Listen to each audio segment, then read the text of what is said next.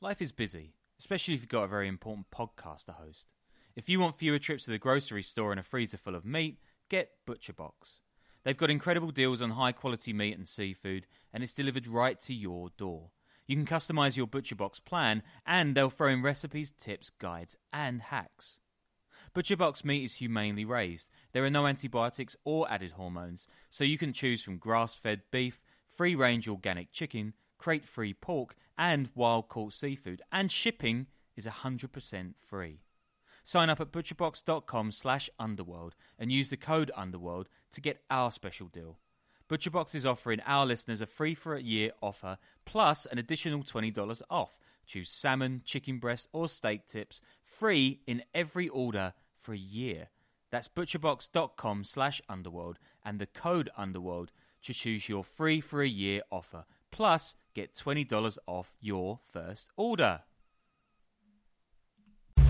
The information that I am providing today is coming from higher dimensional consciousnesses. Things got so weird during 2020, and it wasn't just the QAnon conspiracy theorists. This New Age channel told us Donald Trump is a massive and powerful light worker. A light worker? And then what about this Oprah endorsed, best selling feminist health icon talking about heavy metals? That are in vaccines that make our bodies literally into an antenna with 5G. As we continued studying what we now call conspirituality, it only got more intense. This is, this is the cult of Baphomet. This is Molochite worshipping stuff. It gets very gory in the basement. And it culminated with that shaman dude showing up at the Capitol insurrection.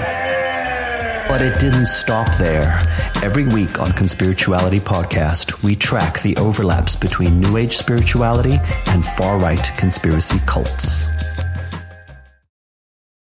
I'm Lola Blanc. And I'm Megan Elizabeth. And we're the hosts of Trust Me, the podcast about cults, extreme belief, and the abuse of power. Now on podcast one. We want to debunk the myth that people who join cults are uneducated because anyone can be manipulated by a narcissist. And we should know we both have been. Join us every week as we explore the world of extreme belief, talk to survivors and experts, and share our own experiences with cults and the abuse of power. Get new episodes of Trust Me every Wednesday on Podcast One and anywhere you get your podcasts. April 16th, 1961. Jose Miguel Battle is on a boat with 200 armed men under the cover of darkness, heading towards Cuba. The boat left Nicaragua at 2 a.m. the night before, and it's now meeting up with five other boats carrying hundreds of soldiers. Battle is 31 years old then, thick necked, a former Havana vice cop who had fled Cuba for New York after becoming disillusioned with Fidel Castro's revolution. He's also a natural born leader, serving as a second lieutenant and commanding respect in this motley crew of Cuban exiles. 1,500 of these men had trained at a secret base in Guatemala as part of a CIA effort to overthrow Castro's communist government. Originally, the plan had called for the U.S. to take out Cuba's Air Force, but at the last minute, JFK calls off all but one of the air raids. The men didn't know this as they headed towards Cuba's shores. Hell, they didn't know much about anything of the internal political battling in the US over what to do, of what the CIA even was before all this. All they knew was that they wanted their country back. According to TJ English, who wrote the book on the Cuban mob, back then these men weren't all reactionaries or upper class rich guys. Some had supported rebel groups in the 1950s, others had even fought with Castro's July 26 movement. Some of these men had lost their livelihoods, others had lost friends or family. Some had simply fought for the revolution and then felt betrayed. Unfortunately, they were about to be betrayed once again, this time by the US. As they headed to the shores, they had no idea the Cuban military was already waiting for them, and that they no longer had air support. They were about to begin an immense failure of an operation, dubbed the Bay of Pigs, that would have disastrous consequences for the men of Brigade 2506. In the decades to come, those that were lucky enough to survive would share an unbreakable bond in the Cuban exile community, even as some of them would become murderous right wing terrorists and others brutal gangsters. Jose Miguel Battle, who would risk his life to save a dozen or so brigade members, would build his reputation there. Something happened to those men in the swamps and later in the jail cells as they were held as prisoners of war. Battle's reputation earned there would serve him well, as would the bonds he established with other members of the brigade. His legend would carry all the way to the United States, to New York, New Jersey, Miami, as he rose to the top of the Cuban exile underworld, starting the powerful Cuban mafia known as the Corporation that would brutally rule for decades as they brought in hundreds of millions of dollars through gambling rackets. Welcome to the Underworld Podcast. Thank you, thank you. All right, all right. This is the podcast where we take you through the worlds of transnational organized crime. I am Danny Gold. I'm Sean Williams. I'm here, by the way. That was the longest intro we've ever done, man. like, what's Dale going to put over the top? Buena Vista, Pitbull. Is Pitbull, like, are there any Pitbull songs that are even that long? He's got to. I mean, Mr. 305 is, is the way to go. Something along. I mean, I'll settle for like some some cool Buena Vistas type music, but Pitbull would definitely carry it. You know, he's like he's like pretty vocal, like anti Castro. I think he has like rap songs about it. Really? Oh shit! Yeah, Okay. dude, Mr. Worldwide does not play around. As always, a reminder: we have bonus episodes up at Patreon.com/slash The Underworld Podcast. You know, there's merch on the website underworldpod.com, and also like please tell some friends, and also try to rate us five stars and leave positive comments. It's like the 38th episode, and finally I remember to say something like that. I guess other podcasters are much better at getting the word out like that. Um, but yeah, Sean, how's your how's your summer? Have you done any good crimes? I mean, crimes, no. I've spent the last two weeks sitting beside a pool somewhere in Mallorca, taking some time off my crimes, but like, if football isn't coming home, then I guess I've got to. Like, have you been up to much? Have you been vaccinated? I guess that's what everyone's saying now, right? That's that's that's the opening line for every single fucking conversation we ever have. Yeah, um, I, I have in, in a word of caution though to our listeners. Uh, Sean is experimenting with, with getting drunk for this episode to see if he's going to be funnier, and I'm experimenting with uh, with microdosing to see if I can be more productive. So, you know, it's going to be an interesting episode one way or another. Yeah, I, I think I'm like three gin and juices deep. So let's see how this goes. Yeah, this is this is a wild one. I mean, we are talking the CIA, ruthless hitmen with dozens of bodies, Fidel Castro assassination plots, billion dollar gambling rackets, Miami cocaine trafficking in, in the 80s, which like that was a very vintage decade for cocaine trafficking in Miami. Uh, Harlem firebomb wars and just uh, going to battle versus the five families. Yeah, that's quite a lot of stuff. I'm strapped in. Yeah, yeah, let's do it. And um, you know, we're also talking the numbers racket, the illegal lottery, the bolita, as they call it in Spanish. It means little ball because they used to do it by taking out numbered balls out of a paper bag like bingo. Um, but yeah, back in those days, everyone in New York City and Miami, you know, played this. It was everywhere. This was before state lotteries and scratch off tickets really got off the ground. Think about how much money now the Mega Millions brings in. Now think about even a fraction of that coming in every single week to organized crime. We'll get more into the numbers racket later and, and how it worked and where it came from, but that's a big part of today's episode. So I might be too British here, but I'm imagining old ladies smoking in some school hall, like legs eleven, bingo.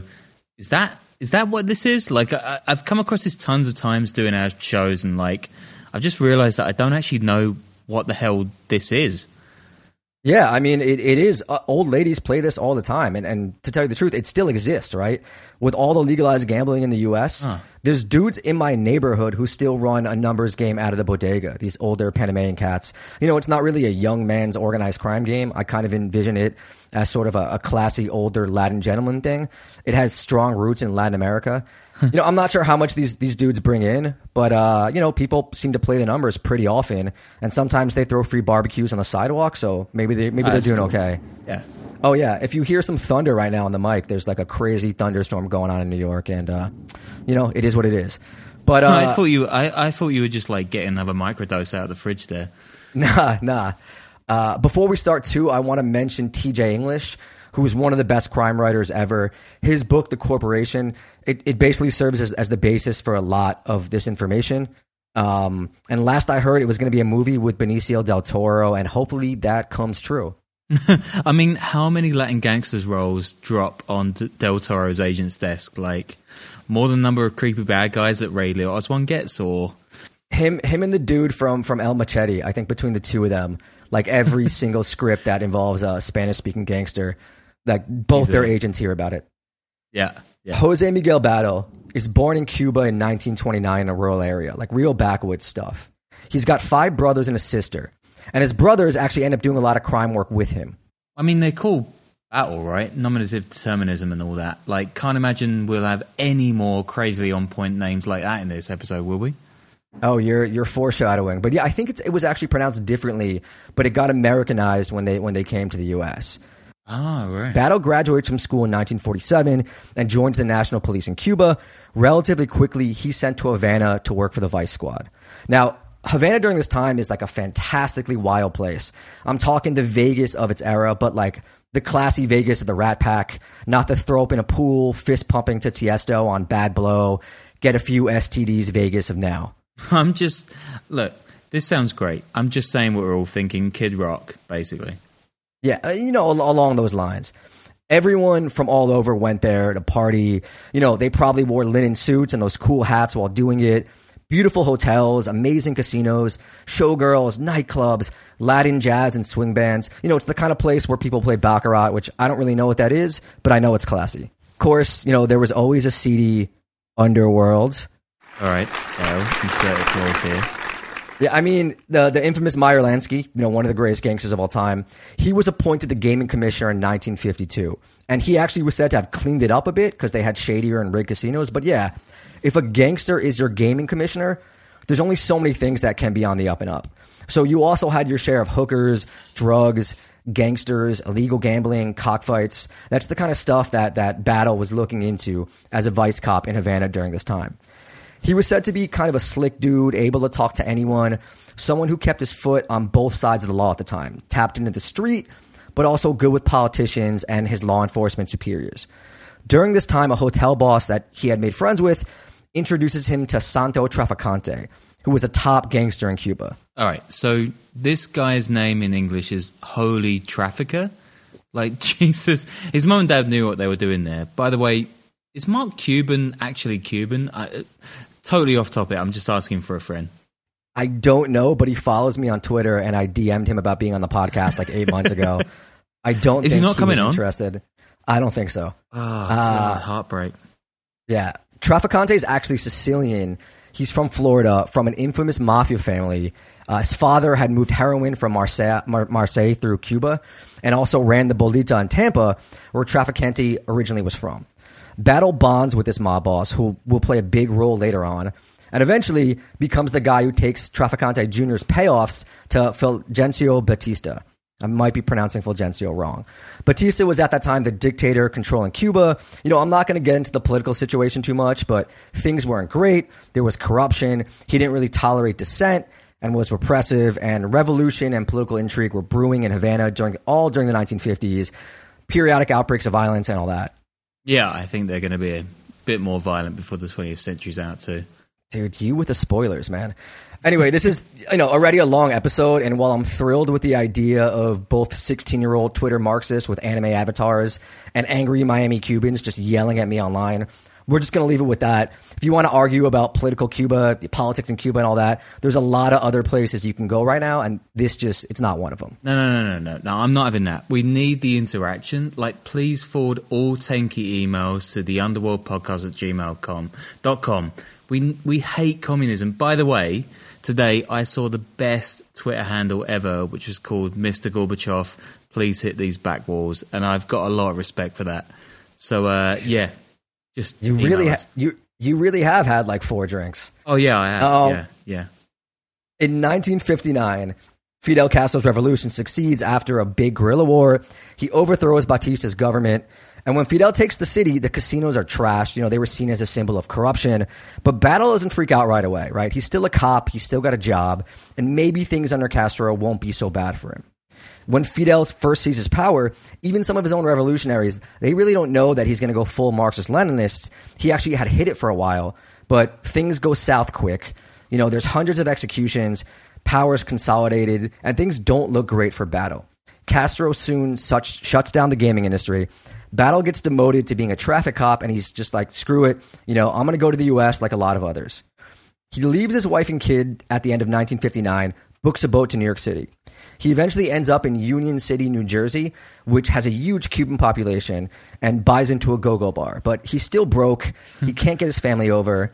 And in April 1960, he hears through the exile community, many of whom are pissed off at what Fidel has done over the last year, that the U.S. government is looking to recruit a force of Cubans to go back and overthrow Castro, and he wants in. He goes down to Florida. He joins hundreds of other Cubans being recruited by the CIA, and they start training in Florida and then a secret area in Guatemala. I mean, this this this guy just loves a fight, right? He loves to get stuck into it. Yeah, I mean, we'll see. He he starts progressively loving fights more and more, right? Uh, he establishes himself as a leader at that base, but the whole thing, like we said, is going to be a massive disaster. The second these guys leave the boat, you know, the boat that came from Nicaragua, we talked about in the beginning, they get onto the shores in Cuba. The Cuban army, you know, is waiting for them. They open up on them. It's a bloodbath. The men of Brigade 2506, they put up a fierce fight, but they're overwhelmed for three days. Was there a reason for that name? Like, is it? It's not a great one, but I'm just wondering where it came from. I actually I don't know, and if there is, um, I haven't I haven't found it. By all accounts, Battle's a war hero during this time, right? He risks his own life to save the lives of some of his men in some pretty daring feats when they're all outnumbered. But they're you know they're stuck in the swamps for days. They end up drinking their own urine, being kind of followed by vultures, just being hunted down. That is not on one of those Bear Grylls shows. Oh, also, by the way, like, do vultures do vultures chase you? Like, that's pretty scary.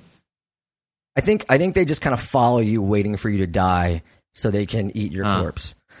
But okay, cool. TJ Engl- TJ English he goes back to this uh, you know a few times in the book these days. Not just the bloody battles and the death in the swamps, but also the betrayal of the Americans.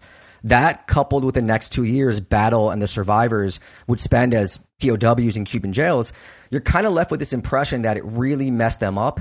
But yeah, I mean, when they were POWs, they're abused a bit, they're paraded around in humiliation. It's it's something one would do to an invading force trying to overthrow you, right? There's some show trials, some convictions, some harsh prison conditions, but the men they bond. And eventually, after nearly two years, Castro shows mercy and U.S. officials negotiate their release. The men are awarded for their service by JFK, who, to make amends, he offers them to join any branch of the U.S. military and receive citizenship. Battle enlists in the U.S. Army as a second lieutenant, and thanks to his citizenship, he's able to get his wife and his kids into the U.S. from Cuba.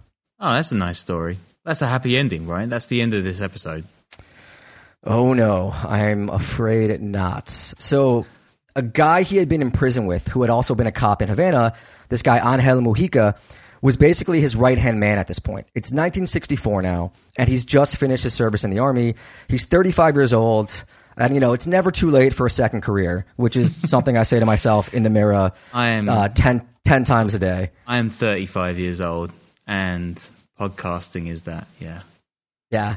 So it's just it's just a wild time during this era, right? Mafiosos, Cuban exiles getting involved, all sorts of half baked CIA plots cooked up to topple Castro, just kind of throwing shit at the wall.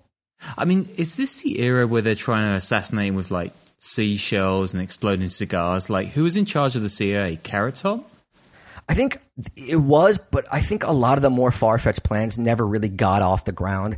They were just kind of things thrown around in meetings. But yeah, it's it's definitely that era. And at the same time, Kennedy's administration is going to war with the mafia in the U.S.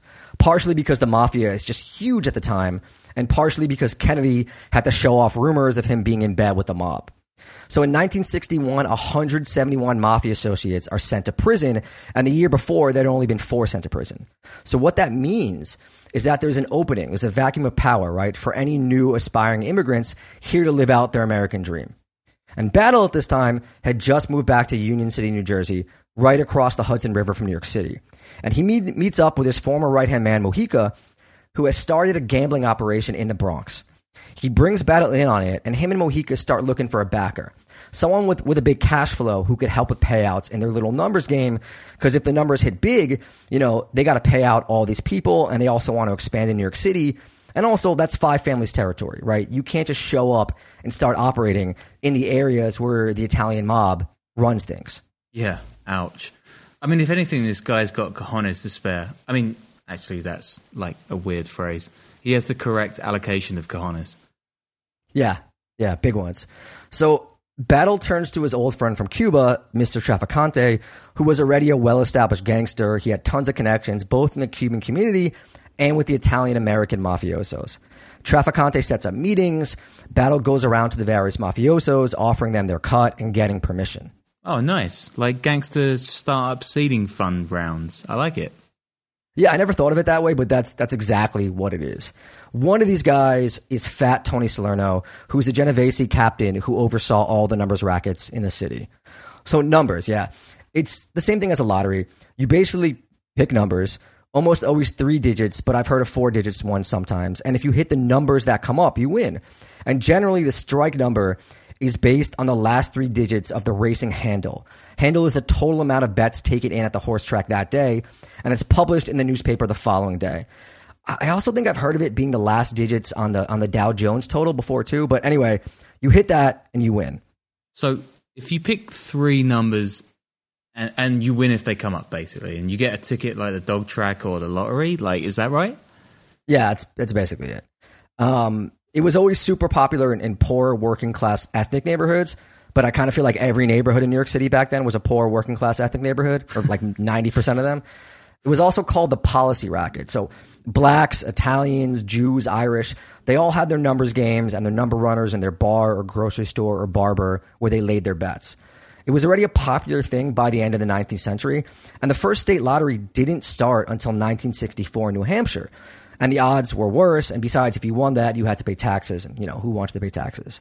Yeah. According to English, Battle offered a better return, 600 to 1, than other policy rackets, so he really started to grow. And remember, you have a 1 in 999 chance of winning, and he's paying out only 600 to 1. So you spread that out with a massive amount of people playing, and that's a lot of money coming in. All right. So I very much did not do economics, but like to do this, you need like backers, floats, right? Because if a bunch of people hit their numbers, you're going to need to pay, and you're in a lot of trouble. Yeah, yeah. Like if it's you know, I guess if someone plays the date or like uh, a 7-Eleven yeah. or, or, some popular number, and a lot of people hit, like you're going to need a, a, a big bankroll to pay all them out if you get that unlucky. That's a big reason why they went to find backers and why you'll hear about bankers a lot. Bankers are the guys who put up the money for the stuff. But numbers, you know, it's not small time shit, right? It's a full fledged operation. You need runners picking up the bets. You need bankers who handle the money and bank you auditors, corrupt politicians, and policemen on the payroll, a big bankroll to pay out if, if this popular number hits. You know, there's a system, an organization like any good criminal operation. And you also need to pick up the numbers picks and the money, mark them down, then divvy up this money flow to all the people who got a cut. From workers to the banks, which were mostly rich Cuban exiles in Miami and mafiosos, pay off the other mafiosos that get their cut. And remember, back then, this is all in cash, right? You don't have like an Excel spreadsheet keeping track of it either. You have to protect that money too. You have to store it. You have to transport it every day.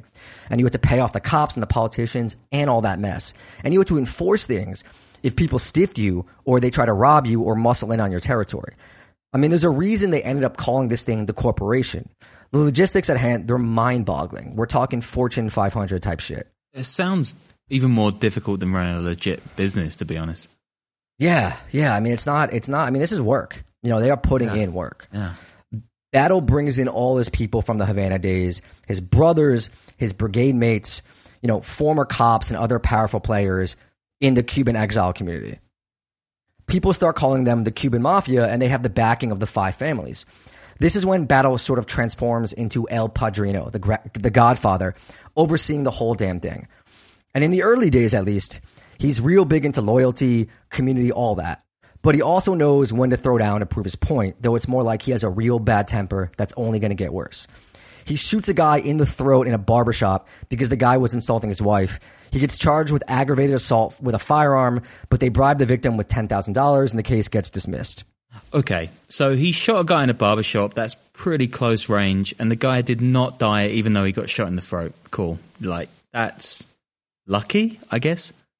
I mean, maybe it was really small caliber. I, I don't really know how uh, or what yeah. it went in and out. You know, like uh, like Fight Club style. Who knows? but in Miami, there's another thing going on, right? Some of his brothers start getting into cocaine. This is the 1960s, though. It's not the cocaine cowboys of the 80s, so it's not as crazy or profitable yet. Battle himself stays away from drugs. He's actually against it at this time, and he told all his associates and his brothers to stay away from it. But you know they didn't listen. In 1969, his brother gets into some shit with another Cuban coke dealer, a real wild guy, former revolutionary militant named Hector Duarte. They get into a crazy multi hour car chase shootout. Hector ends up shot and killed, and some people say this is actually the opening battle in the next few decades of Miami's cocaine wars. But yeah, you know, I, I put this story in to sort of show how wild the Cuban underground was during this time, especially in Miami and Union City. You know, you had spies from Cuba, you had counter revolutionaries, CIA spies, blossoming narcos, gangsters, just lots of political intrigue. No wonder Hunter S. Thompson rocked up there. I'm not married to an American anymore, so I can head off to Cuba on my hollybobs. Editors commission me on a Cuba story any time. I even know the rules of baseball, by the way, and I'm British. So I think we're going to limit you to two drinks in the future for for episodes. I feel like that might be. Come on. Hey, it's good old boy Mike This is good old boy Dave. from Sip Suds, and Smokes. Sip Suds, and Smokes covers wine, tea, coffee, distilled spirits, whiskey, scotch, beer, cigars, People whose first name starts with Q. bad fake British accents. And we always take time to make fun of the people of Alabama. Banned once again. It's a one hour episode that's mildly entertaining for about 22 minutes. I think mildly would be a vast improvement. While we do have the only beer show with the Holy Man, we talk about these products and rate them with our unique rating system, like our Suds 5 rating.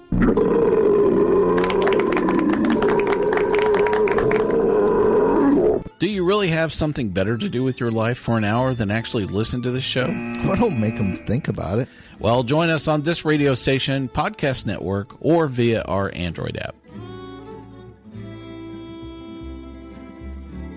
Battles Battles brother Gustavo, the one involved in the shootout, he gets off on the murder, but the feds they set their sights on him, and soon he's doing six years on a cocaine charge. And now they're watching Jose Miguel. I mean, the feds during this time they're watching all these Cubans at this point, you know, cause, because militants, some are terrorists. Uh, you know, they're they're going to be doing so for decades to come, including people like the Novo brothers, who tried to fire a homemade bazooka from Queens at the UN building when Che Guevara was speaking there. Battle was also still heavily involved in militant anti Castro activities, and he's alleged to have used these same brothers to kill some of his enemies and also enemies of the cause. In 1970, the feds indict him and a bunch of his men. It's basically a RICO charge, but really luckily for him, it's three months before RICO is actually a thing. So instead of facing 30 years, he's facing three to six. But he's got bad memories of jail time, though. He's still kind of PTSD'd out from his Cuban days. And in 71, he skips trial and he flees to Spain. A bunch of other Cuban exiles were there, even some of his associates who also skipped trial. And Spain has no extradition treaty with the U.S. at this time. Right, that seems pretty easy. Just jump on an Iberian flight and you're there. Um, this is this, by the way, is why I've got issues in Moldova. Like, ain't nobody with an extradition treaty in Moldova. Yeah, I mean, this is all. This was a big thing. I think in our Pink Panthers episode, a lot of the guys from Montenegro they would just go there after they pull jobs because there's no Oh, yeah. extradition treaty, no extradition treaty there, which they might have to do if they want to get into the EU, which is going to be a problem for the Pink Panthers. But I think, yeah, Yeah. it's it's a, it's a big, yeah, it's a big thing. The Bolita is still running in New York, but battles meeting other mafiosos, boletarios, as the lottery runners were called, and Cuban exiles in Spain. One guy he befriends is this guy Ernesto Torres. Torres is the son of a famous Havana gangster and drug dealer who fled Spain with his son. They, he promptly got arrested, and he leaves his 19 year old son to fend for himself. Luckily, his gangster dad was already training him to be a criminal prodigy. He was already a killer. Battle takes a real liking to him. They start, he starts raising him like a son, even though he was pretty wild and out of control. And both of them are going to pay for that eventually, one of them with their life. Battle gets sick of Spain, though. He comes back to New York after two years, promptly gets arrested, pleads guilty, and serves two years. All right, you can so you can, you can only have so many patatas bravas. I don't know, man. For for Jamón Serrano and Jamón Iberico, I would Iberico, however you say it, I would It's those, I would hold out. I think for a little longer. pimientos de padron. Oh my god, take me back. To Yeah, Spain. man. The Spanish do it right. We're we're in like the mid seventies now, right? And another battle brother, Pedro, he teams up with Ernesto to start selling cocaine in the South Bronx. At this point, too, you know, The Godfather came out, and ba- Battle ends up being really obsessed with it and the idea of himself as Don Corleone, kind of like how rappers and shitty coke dealers are with Scarface. and Don Corleone was not a fan of the narcotics business, but Pedro does not listen. I mean, do they ever? And he gets into some territory war with another Cuban gangster selling coke in New York. This guy everyone calls Palulu. All right, I like Palulu. Like unimposing nickname, which is way way darker if you like some murderous narco. Yeah, it kind of sounds like a Samoan thing, right? I, I kind of dig it. Jose Miguel gets out of prison around then, learns of his brother's cocaine dealings. He gets pissed off because now he's got to deal with all the street war stuff instead of focusing on the numbers. Then Pedro Battle and Palulu run into each other at a packed nightclub in Washington Heights, like 3 a.m. Pedro gets killed in a shootout, and now with his youngest brother dead, El Padrino is going to go to war, and this begins like a slow descent of the man just going off the rails. It's December of 1974. Pedro's funeral, and Jose Miguel is just talking greasy, offering 20 grand for Palulu dead and 50 for him alive. And this is 1970s cash, you know? And, and you know, when you got people like that offering more than double to get someone alive, like you're better off getting killed. You know what I'm saying? he also issues an ultimatum to everyone who runs with Palulu. And they have till the end of the burial service to switch sides. Otherwise, again, it's on site with all of them. Whoa, that is like a tense funeral. Do they like line up like choosing football teams in a school playground or something? I mean, I don't know if he issued it at the beginning of the funeral, but yeah, it was it was pretty pretty crazy. Teams of hitmen, they go out looking for Palulu. Battles even got all the police in Union City on the take, so they're looking for him too. And this guy named Chino, who used to run with Palulu, switches sides.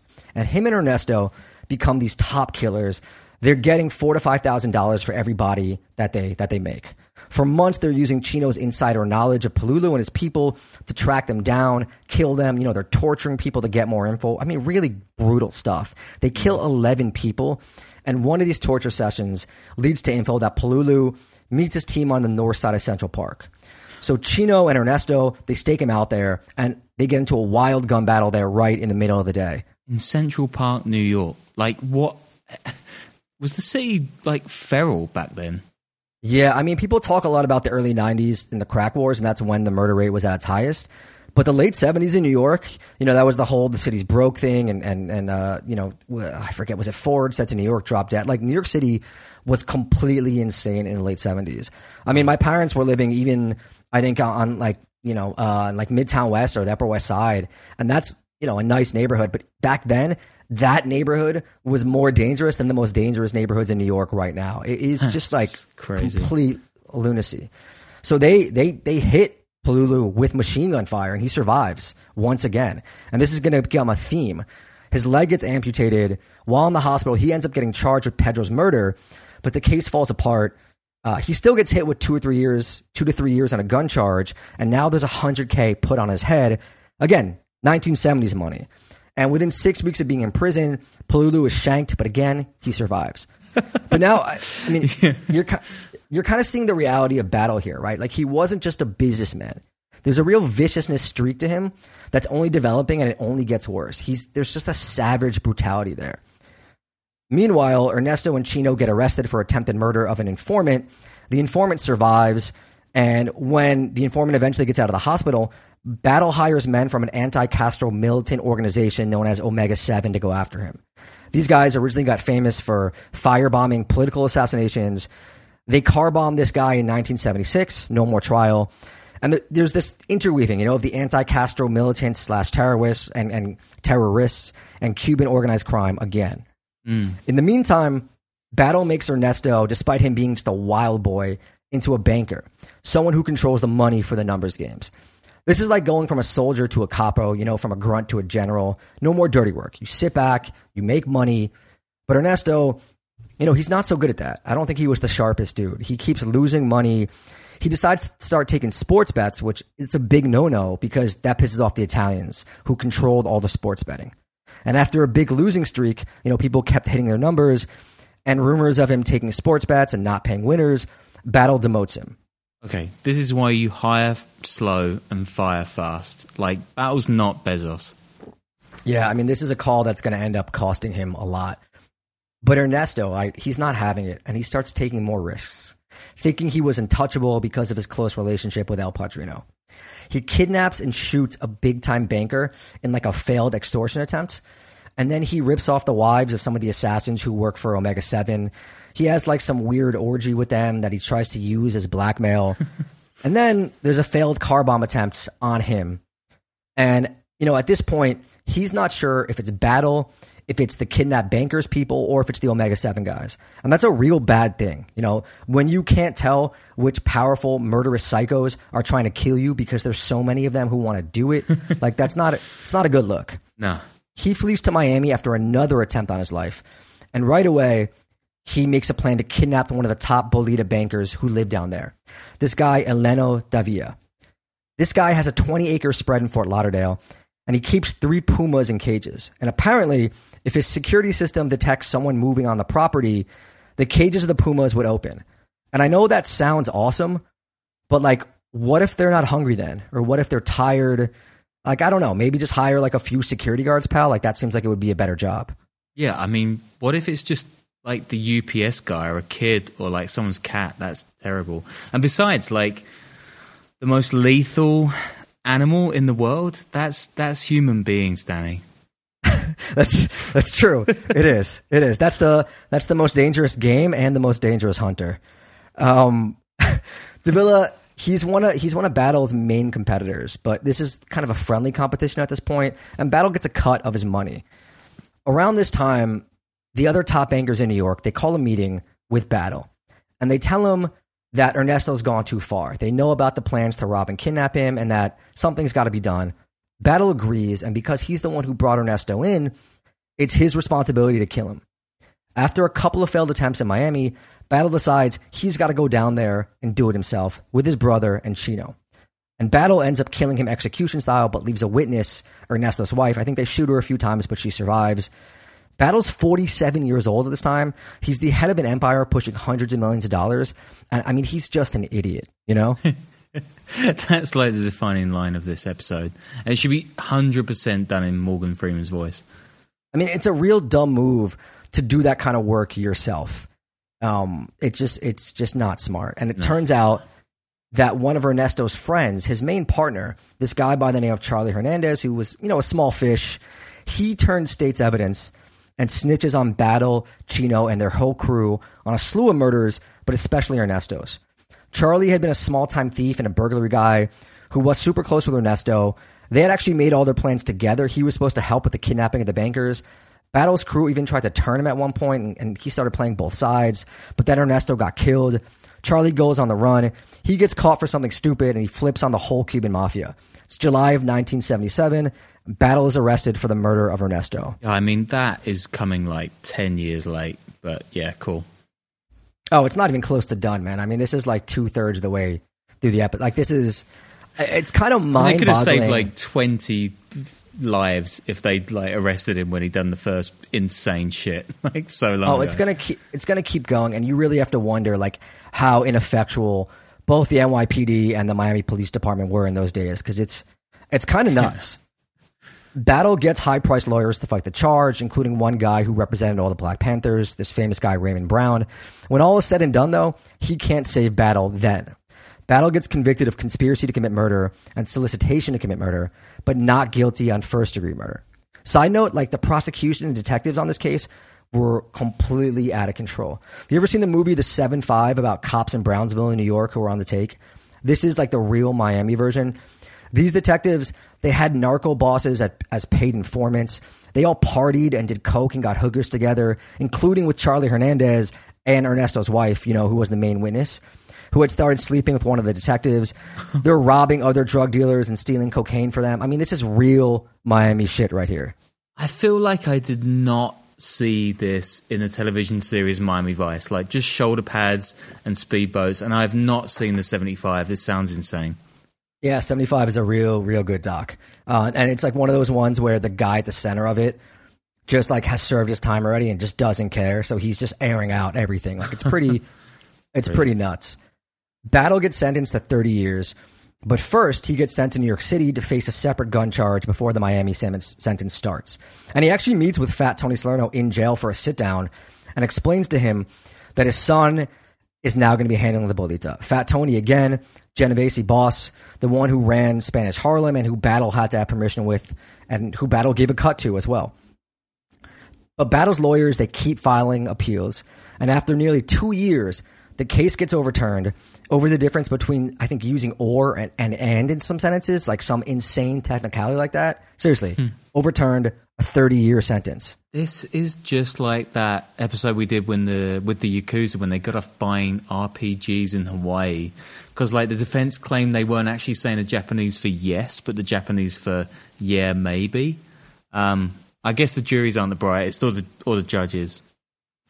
Yeah, yeah. I mean, it's it's pretty wild. I'm, I'm sure there was money involved too. There's still the possibility of a retrial, but they only bring Battle up on the conspiracy charge, and he cops a plea. He gets a sweetheart deal, time served plus probation. His son and this older Boletario, this guy Abraham Rydz, who went back to the Havana days with Battle, they had run the shop while Battle was locked up, and they treated it more like a business, right? Rydz, Rydz was the Meyer Lansky of the Cuban mob, not just because he was a Polish Jew. He was a genius with money laundering, and he preferred to keep things on the straight and narrow. You know, he was a big proponent of unnecessary violence fucks up the money. They were investing in shell companies at this time. They had all these new businesses which to launder the profits with. And this is when it really starts being called the corporation.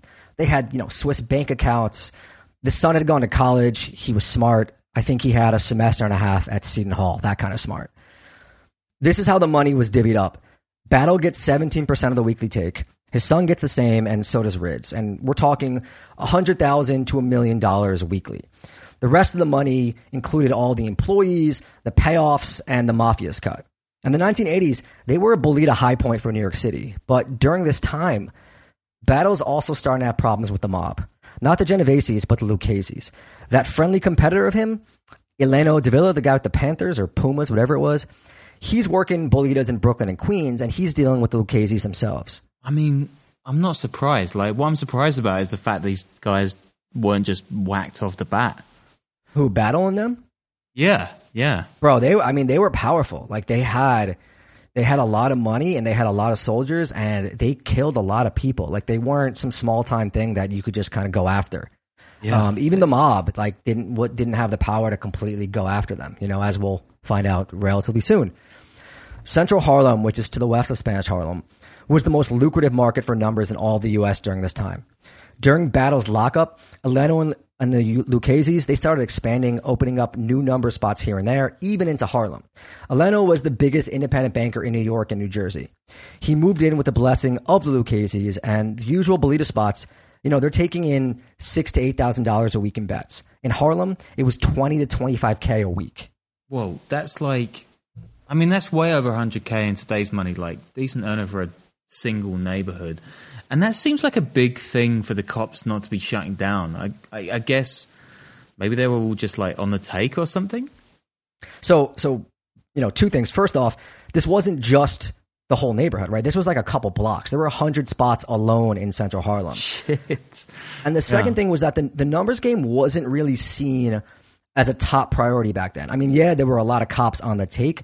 You know, it was seen as the kind of thing that grandmothers play. It wasn't a notoriously violent industry.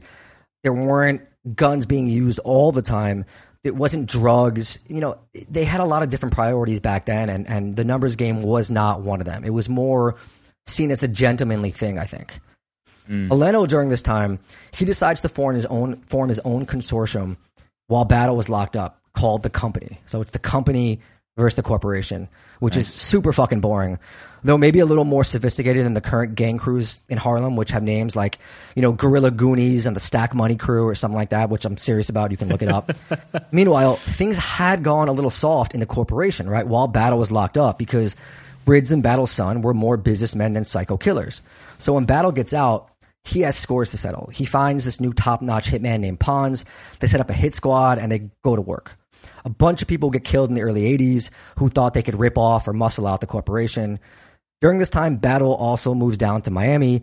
He wanted out in New York and Union City, the, the cold winters and the days today, the operation. And, you know, I know how it is, so more power to him. At the same time as all of this, and stay with me here, I know there's a lot going on. Battle is still trying to have our old friend Palulu killed. You know, the guy who killed his brother. He's not dead. He survives. no, not dead. He survives three more attempts on his life. Each of them ends with him being shot and surviving. And I think the fourth or fifth attempt, he's shot numerous times in the Bronx.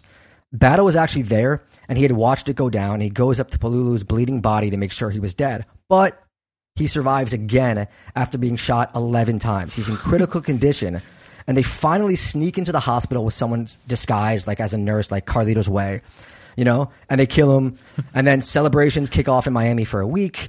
When Battle gets the call that it's done, you got the Dom P on ice and all that. They're basically celebrating being the worst hitmen in history. Or maybe this like Palulu guy was invincible. I don't know, but whatever. Crack out the henny. Yeah, I mean it's it's a pretty crazy story. In 1983, though, the mob tensions they come to a head in New York. There's a rule in the Bolita world: you don't open up a spot within two blocks of another spot. But one of the company's spots in Bed-Stuy gets raided by the cops, and the corporation's Brooklyn guy he opens up a spot half a block away. Well, the company's spot it gets reopened. You know they're too close, and the hit squad of the corporation, led by Pons, goes and firebombs the company's place. Now you've got all sorts of meetings taking place all over the city with the Lucchese's, with Fat Tony Salerno, some of their Irish associates, all trying to keep the peace between the Cubans and keep things from turning ugly and fucking up the money. At the end of one of these meetings, there's a drive by and it kills one of the corporation's guys, and things kick off. The corporation goes to war with the mafia, like the actual mafia, the Lucchese's. and the next few years are dubbed the Arson Wars. Both sides are just firebombing spots left and right. I mean, we are talking dozens and dozens of firebombs. It gets ugly. Civilians are being burned to death, including a four year old girl. And the media, you know, the tabloids, they go nuts with this. Something like 25 people in total are killed. And many of the other bulletarios, they're actually kind of repulsed by all this, right? They're not big time violent gangsters. They had families, they just ran numbers. Yeah, I mean, but when you're playing a game, like when the Remy's in the system, like Lil Wayne said, I mean, dude, that that's is, the game. dude, this is this is embarrassing for you. That's not a Lil Wayne line. That's a that's a Jay Z line. No. Lil Wayne. T- Is it? Yeah, yeah, man. just Oh, don't. Just just stop stop making rap references. Leave that to me. Um, down in Miami, down in Miami, Battle he builds this big ranch called El Zapotal, and he grows fruit trees and he gets super into cockfights and he's housing like dozens of roosters on his property. Have you ever been to a cockfight? I mean, I went in Oh. Thailand. I think the Dominican Republic too. They're they're relatively unpleasant. Yeah, they're pretty gross, right? The one in Mumbai, I went to one in Mumbai and I got press ganged into it by some local hood who was associated with G- D Company. Ah, God, there's something especially grim about with these guys screaming and cheering by the blood's flying. But I'm not a veggie, so I don't know. Didn't turn me. Yeah, I mean, there's there's money going around and it's like super shady. So that part I enjoy, but the overall fights are not. They're not- Yeah, they're not what's they're good. Not for the light of heart, yeah. Yeah, so he's staging these fights at his estate, even though it gets made illegal, I think, in the mid 80s. But Battle also takes care of dozens of stray dogs on the property. He has a soft spot for them, which, like, I don't know, man. Uh, sure, he's responsible for hundreds of people being murdered, but I mean, I'm kind of big on stray dog adoption, and that, that balances out a little bit. You know what I'm saying? So what's your feeling on Michael Vick? I mean, Killed no one, lots of stray anyway, dogs. anyway, during this time, one of his top killers, that dude Chino, he gets arrested after killing a witness, and there's tons of headlines. Between the firebombing wars and the witness killing, the corporation is getting serious heat. And also at that time, Ronald Reagan convened something called the President's Commission on Organized Crime, which is an, an investigative body set up to analyze organized crime across the U.S., which is, you know, getting big, getting real big. So they published a bunch of reports. I think we've mentioned them and used them in the Brighton Beach Russian Mafia episode mm. and the White Devil John Triads episode as well. Battle's mostly been under the radar somewhat in, in the public eye, right? But there's a big report on him that's brought out revealing the existence of the corporation for the first time, breaking it down intricately with help from a top level informant. You know, there's these estimates coming out that they're taking 45 million a profit a year from gambling in New York City. And Battle himself actually went to the committee as a spectator after being subpoenaed and refusing to testify. Wait, I I thought that subpoena meant you couldn't refuse to testify. Like, is that the case? I don't know. I mean, it wasn't a trial, right? It was like a committee. So I don't I don't really know how it works. I know they've done these with gangsters in the past, and I think you could turn it down, but they're they're pretty wild moments if you ever get to see videos of them or read the transcripts. Uh, after that, Battle is like he's out there, right? The headlines are talking about El Padrino. The front pages of papers from the Miami Herald and the New York Times. There's articles all about him. Battle is a little bit freaked out. He even lets two reporters into his home to give his side of the story. And I love this thing he told them after showing them his fridge, right? Quote, This is the refrigerator of a millionaire. I eat yogurt. That's the, that's the quote. he also lets them take a photo of him with his pet monkey, which, you know, that's great. I mean, there's a lot going on there. You're, uh, So yogurt is what like the the food of the narcos. What what's going on? No, no, he's just like I'm a regular guy. I eat yogurt. But then if you show your pet monkey, you're clearly not a regular guy. You know what I'm saying? Yeah, yeah. I mean, Also, yeah. Bubbles is testament to that. if you ever brought up in one of these committees and you want to show your side, like me and Sean will happily hang out with you. You know? I'll, I'll show you my monkey. Yeah. Yeah, I've got some people, some some interesting people contacting me now that hopefully we'll get to do a st- well, not a story, but an episode on. Uh, but yeah, we're open to it. You know, I got um, I got some miles I got to use, so so hit us up. By 1987, Battle's estimated to be sitting on a fortune of 175 million dollars, and the corporation is said to have 2,500 members. Back in New York City, though, things are going a bit haywire. The NYPD cracks down. They arrest some of the corporation's enforcers. They shut down bolita spots all over the city. Eleno kind of sees the writing on the wall. He quietly moves all his money out of the U.S. Then he moves to Spain, and then he settles in Panama. And by the end of the 80s, Rydz has also had enough. At this point, the main guys, Rydz, Battle, Battle's son, they're pretty removed from the day to day operations, the violence, and all that. But Rydz doesn't like his name being mentioned in all this. He's, he's really, you know, kind of losing sleep over the child that was killed in the arson wars. And he doesn't like dealing with the people running the New York operation who are still just killing people all the time and won't listen to him about not using so much violence. So he does something completely unheard of in the world of organized crime. He retires. He gives up his 17%. He still does some work for that financial arms, the corporation shell companies and legit investments, but he's mostly out. And law enforcement, at this point, they're obsessively trying to bring down the corporation. Battle tries to give off this impression that he's also retired, but he's not, right? He has a collector for two big bulletarios in Miami killed in 1989 because he's angry they're not giving him a cut. He also sent some of his men after other big time bulletarios in Miami, firing warning shots, just issuing all these threats. So much so that some of them actually went to the police and others just retired. They were so scared of battle. Yeah, I mean, I'm not surprised. At this point, Battle is just some psychopathic, greed driven narco, right? I mean, I'd steer clear if I was in his bingo club. Yeah, I mean he's he's um he's gonna get worse too. There's also the okay. story of three Cubans robbing a cockfight battle happened to be at. They didn't really know who he was. They were more recent immigrants. All three were found killed with their bodies dumped in the Everglades. Jeez. And Miami PD, meanwhile, they're running all sorts of informants, cases, everything they could to bring down Battle. They're even trying to go after him for cockfighting, which again has just been made illegal, and Battle's super into it. By that time, too, he's getting involved in big cocaine shipments being brought into Miami, kind of like everyone else in the 80s, right? Of course, Battle had been against drug dealing back then, but at this point, cocaine in Miami is like, you know, it's basically GameStop or crypto, right, of its day. Everyone's getting rich doing it except for you, so why not give it a go? You know what I'm saying? You had to find you had to find that reference, right? Yeah, always. he's also kind of losing his mind at this point, having other guys killed left and right. You know, he's definitely doing his own fair share of coke, getting super paranoid. In 1992, he even has Angel Mojica killed, his old friend who we talked about in the beginning, had been with him in Havana, been with him in the jail, had got him started in the Bolita business, you know, back in the day in the Bronx. Mojica had actually left the Bolita business in 79, moved to Spain, but he went back to New York a decade later in 89. He tried to open up some of his own independent spots. He even went to El Padrino to beg him to let his spots stay open, despite being told he had to shut them down.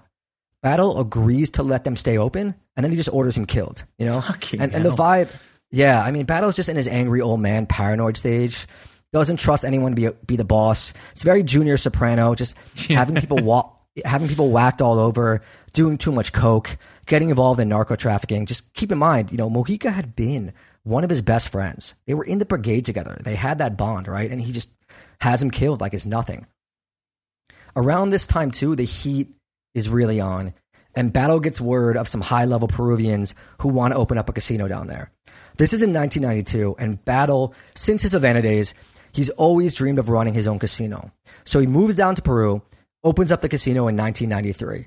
And it's kind of a disaster, right? There's money issues. It's very unprofessional stuff. There's stealing. Battle would do stuff like send hookers to the rooms of drunk government officials and secretly record them for blackmail purposes. I feel You like you could go. I feel like you could go met, meta with that idea, right? You could tell high rollers you're gonna send hookers to their room and you're gonna film them and then make it a thing. I mean, it, that that could be a good earner, right? Like, Yeah, I don't. for I don't. I don't know, man. I'm just gonna move on. I'm just Somehow- drinking. So, somehow the casino, it's it's a success though. Somehow early on, right? Even though Battle spends a lot of time just hiding out in his room, coke to the gills, watching all three Godfather movies over and over, threatening So to kill any employee who doesn't do as he wishes. I mean, dude is losing it. Room service will like forget his fries, and he's threatening to kill half the kitchen staff. Like it's I'm that level of insanity. die at the end of this. Yeah. I kind of want fries right now. By 1994, though, the casino's not really doing as great, and battles even more out of control. He'd been a little under the radar there. You know, he wasn't really operating at, under his own name, even though some people knew how what who he was. But an article in a Peruvian newspaper comes out, and it just lays the whole thing bare. Battle starts having passport issues because of law enforcement pressure from the U.S. He ends up getting deported to Miami, expecting to be arrested right away. But the cops are still building the RICO case. By the end of 96, the Miami PD finally has enough to do a big raid on El Zapotal. They search the premises, they find all these papers and weapons and cash. Battle is hell without bail, but he's got bigger problems, right? His kidneys are failing, and he's just started doing dialysis. You know, a coke problem in your 60s, it's going to have that effect. Oh, so gross. I mean, this is Yeah. basically Scarface, but way grimmer. Kind of sad. Well, I mean, they're both sad movies. Like, Scarface is not. The whole thing with people idolizing Scarface, like, Scarface loses at the end. Like, really quickly. Scarface is not a Christmas movie. Oh no, no, that's Die Hard. Yeah, that's cool. Yeah. But yeah, it does have Cuban scarf. I guess I, I completely forgot about the Scarface Cuban stuff. So, it, you know, it's they, they, these things line up. They get him on a bunch of little charges, but he's still only facing a year or two with good behavior, which is just like it's insane. Like his lawyers must have been incredible. Battle gets released after like only a year or two, you know. But there are some shootouts in New York City around the same time involving his men. There's even more heat. Finally, the authorities do their job. It's dubbed Operation Corporate Raider. 170 detectives and sergeants, 66 federal agents. Everyone gets arrested. All right. I mean, they got the code name right finally, but this is like this is clown show from the feds. They spent what like two decades chasing this guy who's basically criminally insane. He's murdered like a million people. What are they doing? Yeah, I mean it's pretty it's pretty nuts how he got away with a lot of this. I mean, he was smart, you know. He and he had good lawyers, and he had things backed up, and probably had people No copping a pleas and taking responsibility. According to our friends at, uh, at Gangsters Inc., a great website on this sort of stuff, quote, in 2004, Battle Sr., his son Junior, and 21 other key aid members and associates were indicted and charged with five murders, four arson attacks, resulting in eight deaths, and more than $1.5 billion collected from drug trafficking, bookmaking, and numbers rackets. It's a lot of cash. And that's another way to stay out of prison, right? When you have that much money. Trial starts in February of 2006.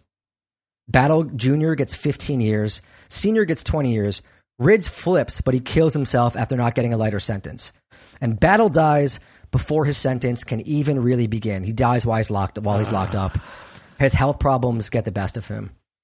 So yeah, that is the story of the Cuban mafia and the corporation. And really, when you think about it, it's a story about friendship. Dale, get those applause on again. Yeah, no, I mean, but seriously, TJ English, he has this line in the beginning of the book that that that you know I really really like this line, and it's quote: "In the United States of America, the true melting pot has been organized crime. The process of becoming American is rooted in gangsterism, and that's sort of like, you know, I think we don't just do American gangsters, but that's sort of I think how we cover organized crime as a melting pot. You know, it's not something that Oh, that yeah. one people or one group are associated with. But it's actually really interesting too to look at all the groups that came to America and got started that way. And Yeah, it's definitely and- something we'll, we'll be doing a lot more. I think uh, in coming episodes. Yeah, I think that's something that we like to do on this show, right? Is show how these things progress. And if Battle Story tells us nothing, it's that like it's that progression from like desperation, politics, immigration. I mean, it's just got everything. It's crazy. It's an insane story. It really, it really did, and hopefully you all made it this far. Thank you guys so much again. We've been getting a lot of support lately. A lot of people listening. Um, Patreon is rising. Patreon.com slash Animal thank Podcast. We've got some fun stuff coming up there. I think. Yeah. Um, I'm gonna I'm gonna pour myself another gin juice. Actually, Yeah, you did. You did great. Uh, way better than I would have after four or five drinks. But uh, thank you guys again. Until next episode. Peace.